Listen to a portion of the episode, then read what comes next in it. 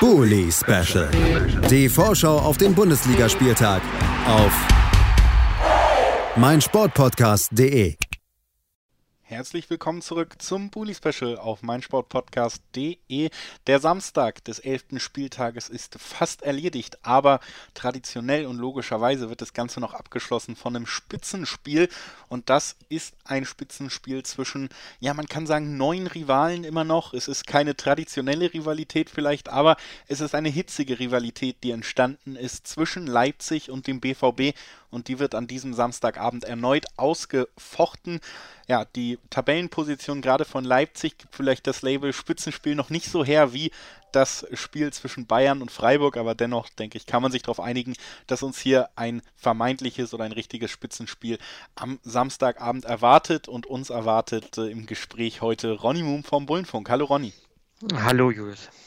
Ja, ich lasse dir natürlich dann gerne als Gast so ein bisschen den Vortritt und dann gucken wir natürlich zuerst auf die Leipziger und ihre letzten Ergebnisse. Da denke ich, kann man eigentlich ganz zufrieden sein in der obwohl, na, vielleicht nicht. Wir werden drüber reden. In der Liga gab es das Unentschieden gegen Frankfurt. Super spätes Gegentor und ähm, tatsächlich vielleicht auch, lass uns erstmal da einhaken, weil Jesse Marsch im Anschluss ja auch doch deutliche Worte der Unzufriedenheit gewählt hat. Wie hast du den Auftritt wahrgenommen und hast du da die, die Sicht des Trainers nachvollziehen können? Ja, Frankfurt war dann schon. Also ich habe selten so einen souveränen Auftritt einer RB-Mannschaft in, in Frankfurt gesehen. Äh, und wenn man sich das dann äh, in der 94. Minute da aus der Hand nehmen lässt bei einer Standard, äh, dann ähm, kann man nicht zufrieden sein. Ne? Da gibt es ja dann verschiedene Ansätze. Entweder hat der eine andere schon gepennt oder man hat es dann nicht mehr ernst genommen. Orban läuft mit rein, hebt das Abseits auf, die anderen laufen aber nicht mit und äh, verteidigen danach nicht mehr. Also, dass man da unzufrieden ist und äh, dann so ein, zwei Punkte herschenkt, äh, die eigentlich äh, nicht gefährdet waren über Spiel hinweg gesehen, weil Frankfurt eigentlich nicht wirklich Möglichkeiten hatte und man selber die, die großen Chancen, die man hatte, Forsberg kurz zuvor alleine vor dem leeren Tor, äh, die halt nicht nutzt. Und das ist gerade äh, in den letzten Spielen so ein bisschen das Problem gewesen. So hätte man vielleicht den einen oder anderen Punkt mehr. Die Chancenverwertung und Effizienz ist halt gerade ähm, so ein bisschen der Genickbruch und dann passieren hinten aber auch wieder Fehler. Ähm, ja, und dann kommt so ein bisschen Unzufriedenheit auf, die aber, glaube ich, normal ist jetzt unter der Woche dann noch Champions League gespielt gegen PSG. Ein 2 zu 2 gab es, ein beachtliches Ergebnis gegen das Star Ensemble und wieder auch ein ansehnlicher Auftritt. Trotzdem hängt äh, mit dem Ergebnis nicht nur Freude zusammen, obwohl man eben auch spät diesen Ausgleichstreffer erzielen konnte, weil eben klar ist, okay, in der Champions League wird es nicht mehr weitergehen können bei dieser Punkteausbeute. Was nimmt man dann jetzt aus diesem Auftritt mit? Schon eher das positive Gefühl, dass man wieder gut aufgetreten ist oder doch eher auch ja, den Ärger übers frühzeitige Ausscheiden? Äh, ja, gemischte Gefühle, sage ich mal. Ähm, man hatte jetzt zwei Spiele gegen Paris und bei beiden sah man gut aus, äh, hatte Paris da eigentlich auch mehr oder weniger im Griff. Und eigentlich keine Not, äh, die Spiele zu verlieren. Das heißt, statt äh, einem Punkt aus den beiden Spielen hätte man auch locker vier haben können. Und das ist äh, durch, durchaus im Bereich des Möglichen. Auch gestern Abend hatte man gute Chancen. Der zweite Elfmeter, wenn der sitzt, steht es 2-0 nach knapp 20 Minuten. Ich glaube, da hätte man eine gute Chance gehabt, das Spiel auch zu ziehen. So hatte man die wieder am Leben gelassen. Paris und die Qualität, die sie da in der Mannschaft haben, die, die ist sehr effektiv. Also ich glaube, die ersten zwei Chancen saßen gleich das geht uns ein bisschen ab. Ähm, deswegen, also international kann man noch überwintern. Da muss jetzt aus den nächsten zwei Spielen äh, zumindest erstmal Brücke schlagen. Höher als 2-1. Dann hat man noch die Chance, in der Europa League zu verweilen. Aber man wäre sicherlich, oder es war sicherlich die Chance, da auch in der Gruppe, dieser sogenannten Todesgruppe weiterzukommen. Wenn man die zwei Paris-Spiele sieht, da kann man am Ende nicht ganz zufrieden sein, dass da nur ein Punkt statt vielleicht vier oder sogar sechs äh, rausgekommen sind, weil die lagen durchaus äh, auf dem Rasen in den beiden Spielen. Wir haben über die Effektivität der Leipziger oder die fehlende Effektivität der Leipziger kurz jetzt gesprochen. Das ist vielleicht auch der Knackpunkt, der bis jetzt so ein bisschen Dortmund und Leipzig in dieser Saison dann doch auch in der Tabelle und punktemäßig ein bisschen weiter auseinandergebracht hat.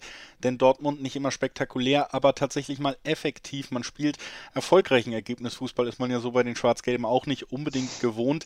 Die Mannschaft personell weiter angeschlagen. Es sind keine berauschenden Fußballfeste, aber man sammelt verlässlich die Punkte in der Liga. Etwas, was Leipzig eben noch nicht re Konstant jetzt unter dem neuen Trainer Jesse Marsch gelungen ist. Unter der Woche kann man natürlich auch nochmal mit einfließen lassen, gab es ein 3 zu 1 gegen Ajax, was äh, gerade in der zweiten Halbzeit in Unterzahl ein bisschen schwerer zu bewerten ist. Gerade in der ersten Halbzeit ja, konnte man durchaus auch positive Ansätze mitnehmen. Was man aber auch wieder feststellen muss, ist, dass die verletzten Misere da ja eventuell noch ein neues, schlimmeres Kapitel bekommen hat, denn selbst Marius Wolf, der sich jetzt so ein bisschen reingekämpft hat, aber auf der linken Abwehrseite trotz allem eher die dritte Wahl nach Schulz und Guerrero ist, musste verletzt ausgewechselt werden. Also da ist mittlerweile wirklich das absolute Zahnfleisch erreicht bei den Dortmundern auf gewissen Defensivpositionen. Ähm, ja, da also auf jeden Fall auch Sachen, die natürlich in einem Spiel gegen einen solchen Gegner wie Leipzig wichtig und äh, ärgerlich werden könnten. Auf der anderen Seite weiter Horland auch vorne fehlend. Ähm, Dortmund ja in einer, sagen wir mal, effektiveren Verfassung vielleicht als die Leipziger, aber personell gesehen in einer sehr schwierigen Situation weiterhin. Wie blickst du auf den kommenden Gegner? Ja, naja, bei uns wird es jetzt auch interessant. Jetzt äh, fällt äh, Orban wohl aus. Er hat sich da gestern in der ersten Halbzeit eine, eine, Muskelverletzung zugezogen, wird 14 Tage wohl fehlen.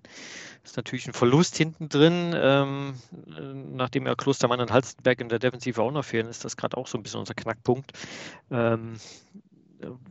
wo es dann natürlich äh, auch gerade gegen Dortmund mit Offensivpower dann auch schnell kritisch werden kann. Und da hätte man so einen Stabilisator wie Orban natürlich sehr gut gebrauchen können oder auch einen Klostermann mit der Geschwindigkeit, gerade auch gestern Abend gegen Paris, sicherlich äh, einen Zacken schneller als ein Simakan da in den Zweikämpfen gegen, gegen MAP. Aber hat er gut gelöst. Ähm, und wie gesagt, aktuell eher die Defensive das Problem. Und da hat man natürlich ein bisschen Respekt vor den offensiven Fähigkeiten, die die Dortmunder da haben, auch die Effektivität, auch wenn Halland fehlt, ist natürlich äh, mit, mit Brandt und Reus, da ist immer noch so viel Torgefahr auf dem Platz, Bellingham.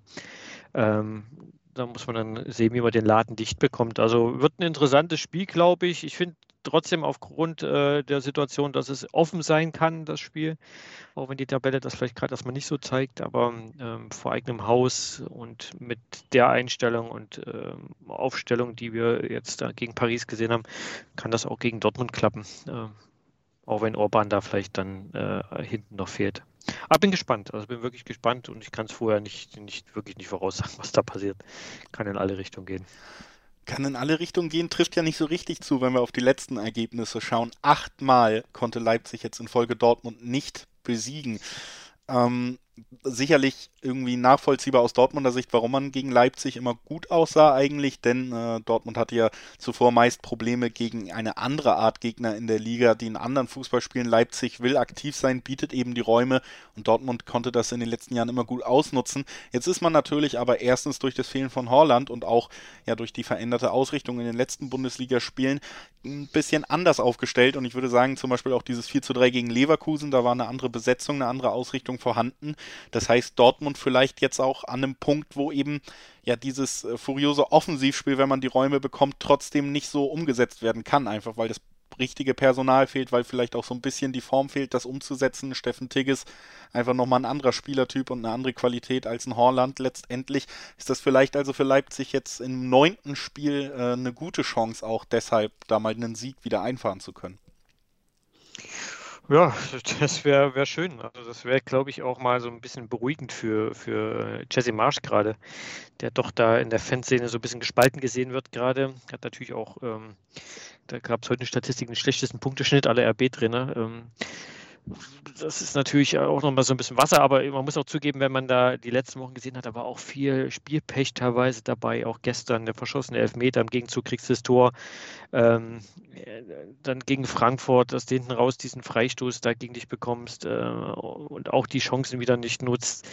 Ja, da ist auch ein bisschen viel. Ähm, viel, viel Pech manchmal dabei. Da tut ähm, Jesse Marsch so ein bisschen leid. Es könnten definitiv äh, 6, 7, 8, 9 Punkte mehr sein overall gesehen und dann sähe es in der Tabelle auch ein bisschen besser aus. Äh, deswegen äh, habe ich ja gerade schon gesagt, also die Chancen, da einen Sieg trotzdem äh, mal mitzunehmen gegen Dortmund, was in den letzten vielen Spielen nicht geklappt hat, das liegt durchaus im Bereich des Möglichen. da muss aber halt dann auch mal die Effizienz vom Tor funktionieren, weil defensiv ähm, man sich doch ab und zu mal noch den einen kleinen Fehler erlaubt, den es gerade zu viel ist und wir es vorne nicht ausgleichen. Das ist vielleicht dann so der Unterschied zu, Dortmund, äh, zu Bayern gerade, die ja defensiv auch nicht sattelfest wirken, aber hinten vorne halt einen Lewandowski haben, der dann trotzdem äh, drei Tore in so einem Spiel schießt äh, und dann auch mal zwei Gegentore äh, vergessen lässt.